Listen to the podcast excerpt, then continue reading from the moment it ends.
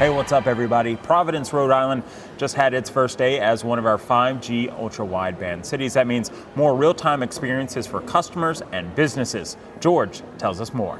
Hey, I'm here in Providence, Rhode Island, one of the oldest cities in the United States, where we just launched the greatest new technology, our Verizon 5G ultra-wideband network. What's incredible about the Providence launch is that we now have 5G upload speeds that allow you to share videos and photos instantaneously with your friends, family, coworkers, just about everybody.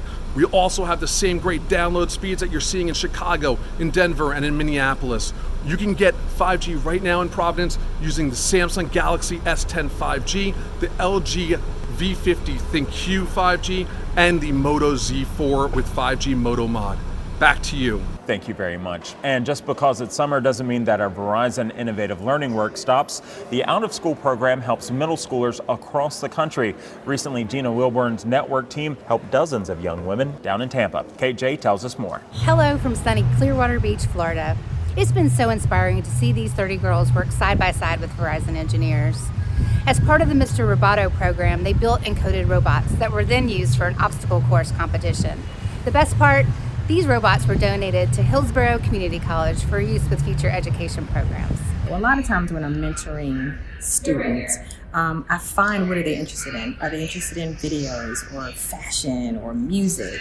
And then I talk about how technology wraps around it, because if you think about it, it wraps around everything. My team has been pumped about this for the last month, knowing that we were going to do this with these kids. So they're in there right now. They're very competitive, and you can see how they're interacting with each other. I was walking around the table, and one table, the girls had actually taken over. They were leading the charge, and I was like, that's what I love. Not only that, all the girls participating in the out-of-school program got to experience Verizon's Mobile Explorer Lab.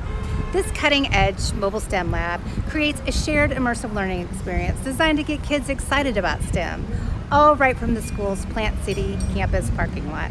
Back to you. Thank you, Kate. That out-of-school program helps 40 communities around the country. And recently, our government affairs team hosted elected officials in Atlanta, New Orleans, and Nashville to give them a glimpse into the program supporting middle school boys in those cities. And Verizon also recently sponsored an event for the Girl Scouts of America, where STEM education and female leadership were the big highlights. Right now, the Scouts are putting 2.5 million girls through STEM programs by 2025. You know, sometimes people think about the Girl Scouts in a very old way.